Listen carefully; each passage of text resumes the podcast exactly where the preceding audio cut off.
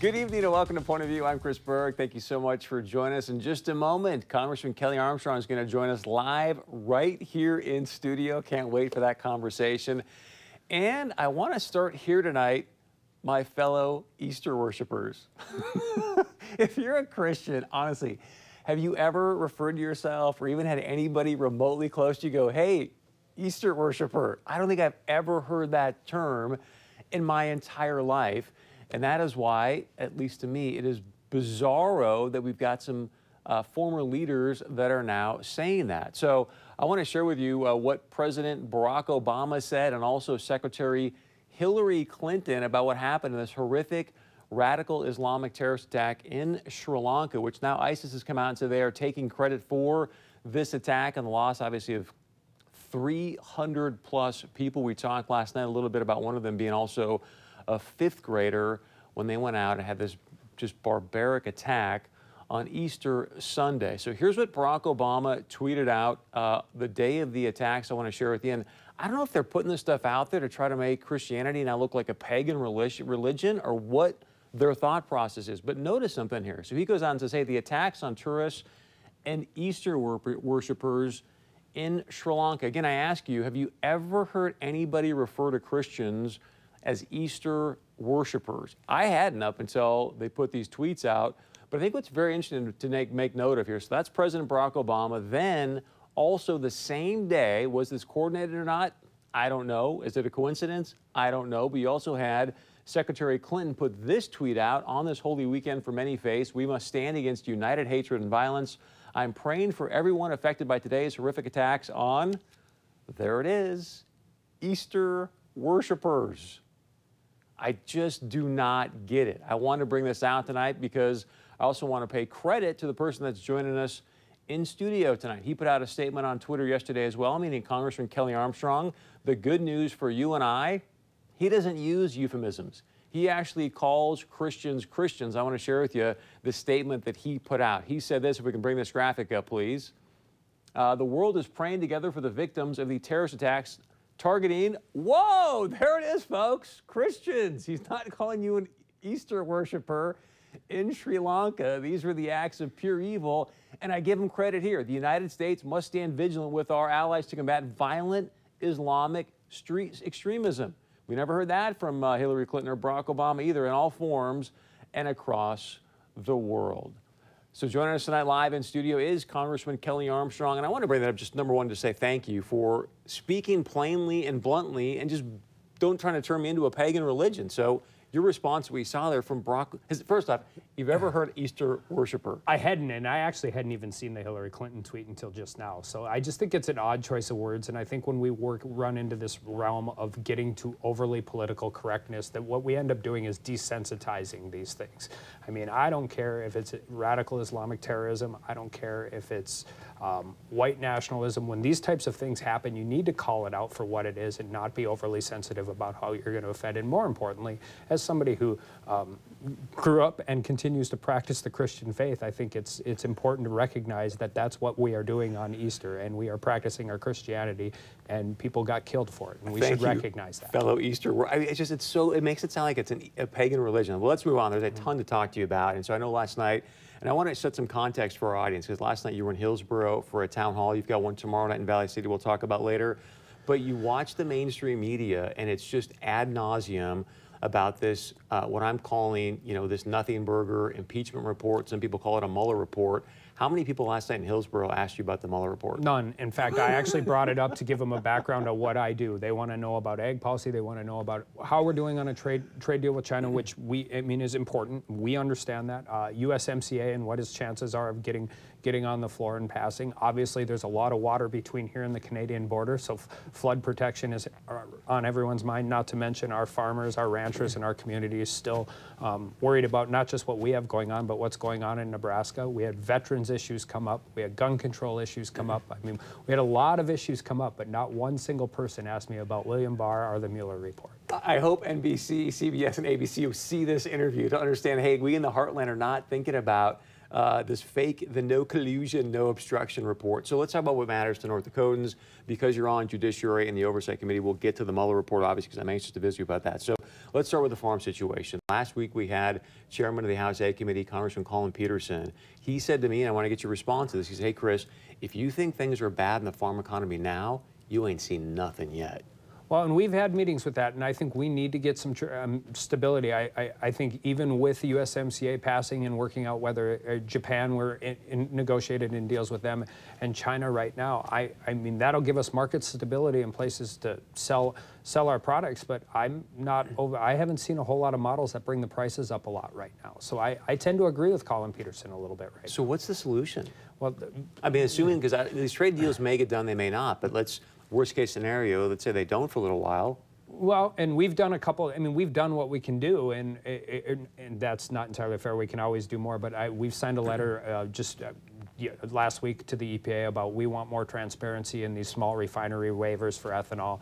The, they're putting out their year-round their year-round um, E15 rule, which will help. We need to get USMCA done. Outside of everything else, the, Canada and Mexico are our two biggest trading partners, and we need to get some stability in the market.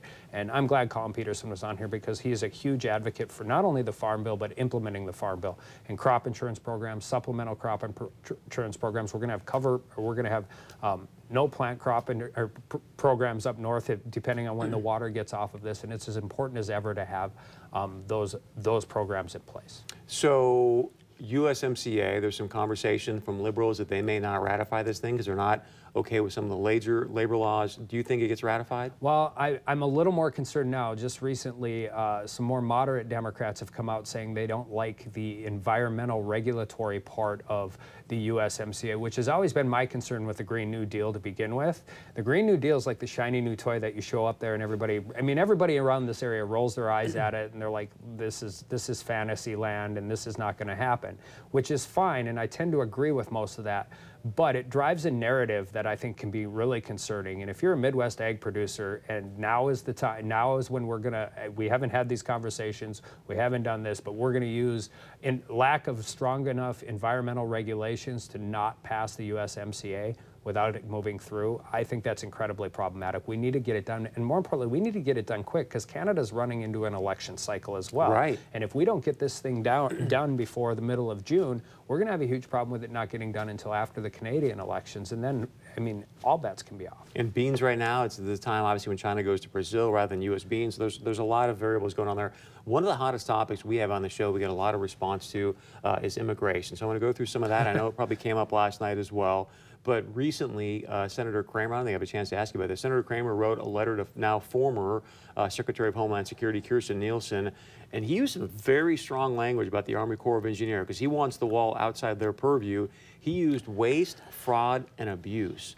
Do you concur with that about the Army Corps? Yeah, I think the Army Corps of Engineers does some things really well. You talk to anybody in the Souris River Valley about Minot flood protection, and you talk to people who, outside of the, all the other issues with the diversion, I think they have done a really good job engineering that. But I think I, I think there is no doubt that how they have handled themselves on the southern border has been wholly and blatantly inadequate. So I'm going to get to that in a moment, but you say they do some things really, really well. Again, last week, Congressman Peterson said a lot of the issues down in Nebraska and Iowa are due to because the way they mismanage the water. Well, and so we're talking about so we're talking about two different issues, right? You're doing engineering in the Souris River Valley and the Red River Valley as far as the flood protection projects. How they manage the Missouri River system is a whole different conversation. So they don't do everything well. Those are two different okay, that's things. fair. One is engineering, one is regulatory, and I don't think they're really good at the regulatory side of anything. So you say they mismanaged the wall situation. Why do you say that specifically? Well, two miles have been built in two years.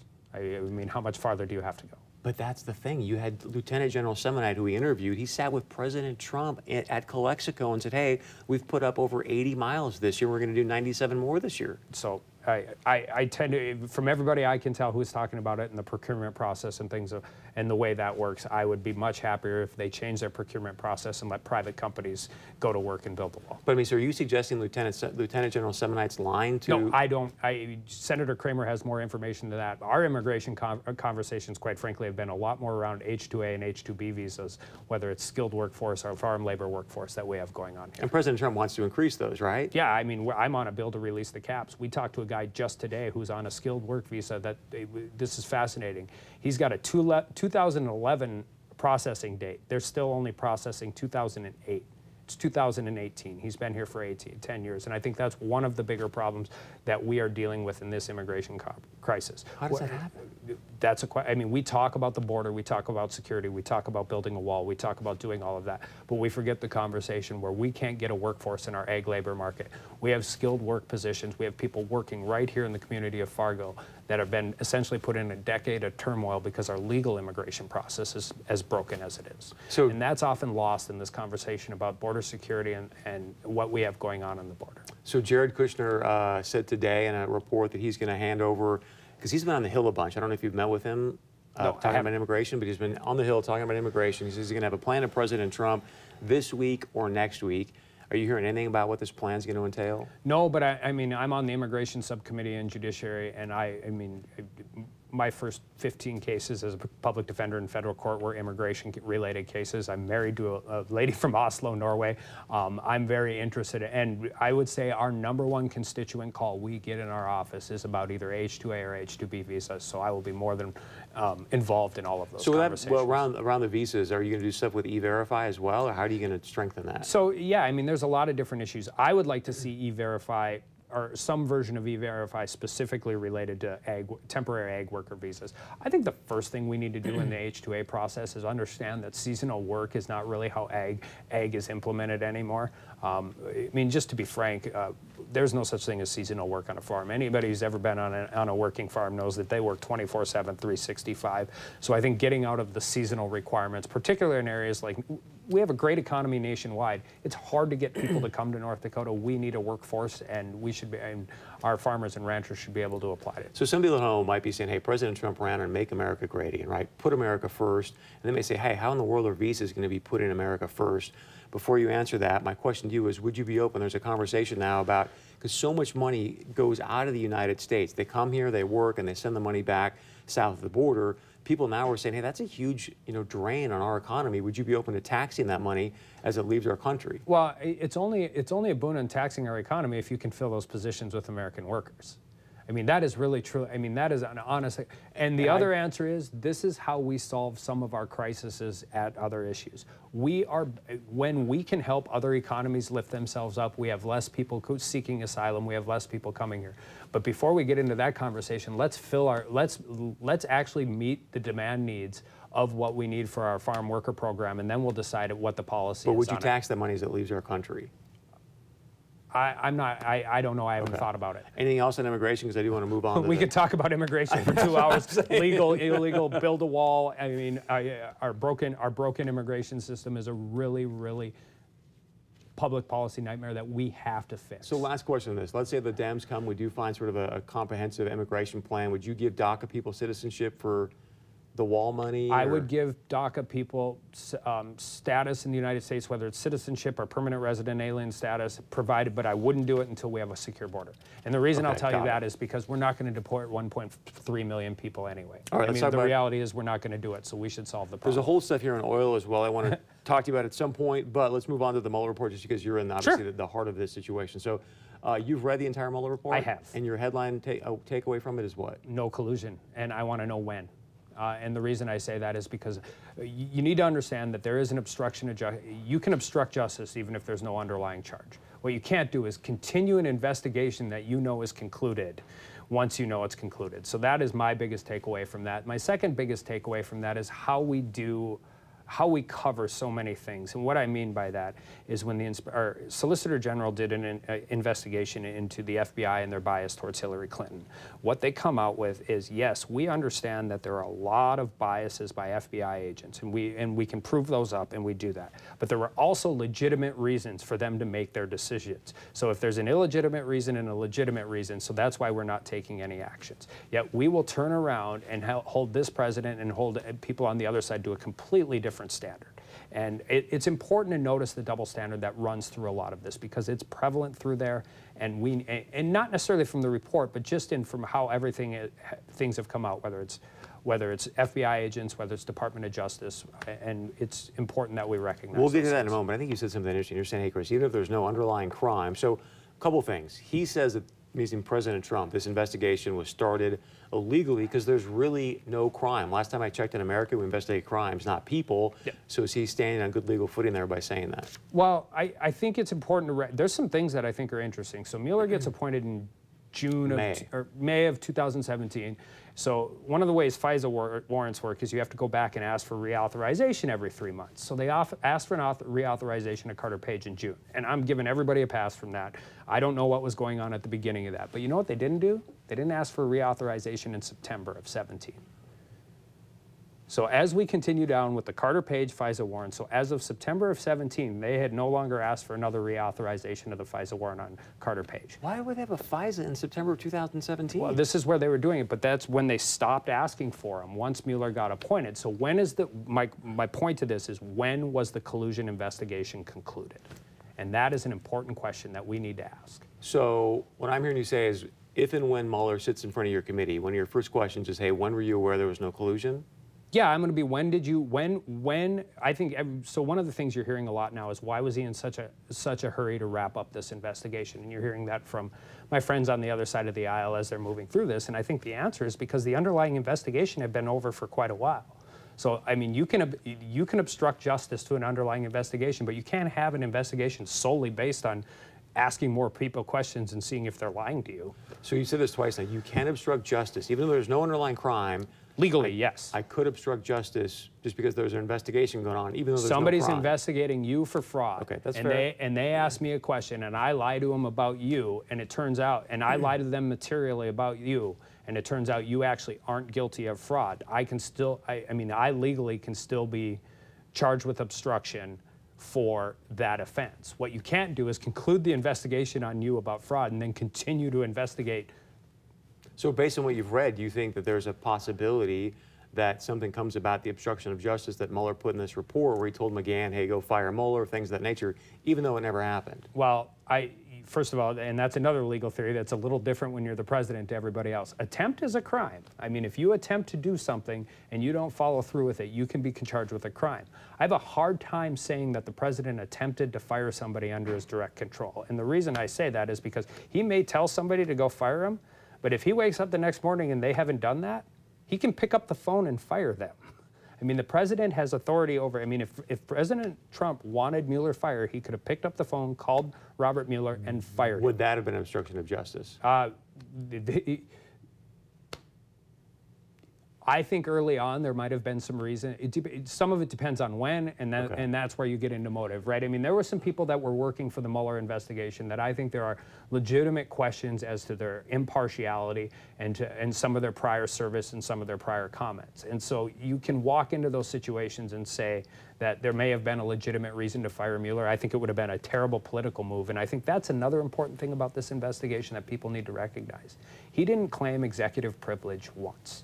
He didn't tell anybody not to testify. He didn't. He didn't do any of this. His personal lawyer, which is attorney-client privilege, if there's ever been it, he allowed 30 hours of investigation. And, and, and this has been the most transparent investigation impossible. To give you an idea, under, the, uh, under Barack Obama and Eric Holder, they claimed executive privilege on an email between Eric Holder and his mother. I mean, this has been a very transparent process, and I'm glad it has because there are things in there that aren't, aren't are not flattering to the president, and rightfully so. I mean, So with that being said, if you're President Trump and you know now you've got McGahn probably going in front of your committee, you've got Mueller, you've got Barr, what what do you think President Trump is most concerned about? I'm not. I, I'm not sure. I mean, I think this is turning into. I mean, this is a. I mean, this is a. This has turned into a political fight. See, Um, I think there's another thing that is being misrepresented. The Mueller report gives Congress's legislative authority on obstruction, and they write it out very clearly. I, I think it's a stretch, and this, but, and this will be a question we have to ask him to say, we are punting this to you, and, and we are telling you to act on obstruction. And we are going to run. I got two more quick questions for you. One, do you agree with President Trump that this report completely exonerates him? It completely exonerates him of conclusion, I think, uh, of collusion. I agree with that 100%. And I think the obstruction, I, well, I mean, the report is done and the, uh, the Attorney General, I think, wha- th- here's the deal: impeachment's a political process, Right, okay. and when we try and take politics out of im- impeachment, you are having a conversation that doesn't exist in the real world. So if the Democrats choose to go down the impeachment road, we will find out where that goes. I think this is all about muddying the waters for 2020. Last question. Jared Yep. Kushner today had an interview with Time 100 or something like that. He says that the Mueller report had a worse impact on the United States than Russian interference in the election. Do you agree? I think we have to ask ourselves a lot of questions about how this has been covered for two years. And I don't think the report in and of itself has. I think the report is actually pretty straightforward. I mean, there's some things. I mean, there's some there's some questions I have, particularly in the in in this in volume version t- volume two of the report, and I do have questions. But I think it's really interesting how this has been covered for two years and how quickly some of my friends on the other side of the aisle are pivoting. There are members of Congress that are that have screamed for two years that they have absolute evidence of collusion and essentially called this president a traitor. And the minute this report came out, actually it started about 10 days before it came out, the Yes. pivot started moving to obstruction and that we weren't going to get what we wanted out of the Mueller report anyway. And that was covered a lot. So I think the coverage and the rhetoric involving this thing for two years has been incredibly damaging to a lot of different people um, and maybe our trust in some of these More than. Russian interference, but we got to wrap it It's up. there. binary. Thank you very much. We appreciate it. Uh, great, outstanding to have Congressman Armstrong in studio. We appreciate his time.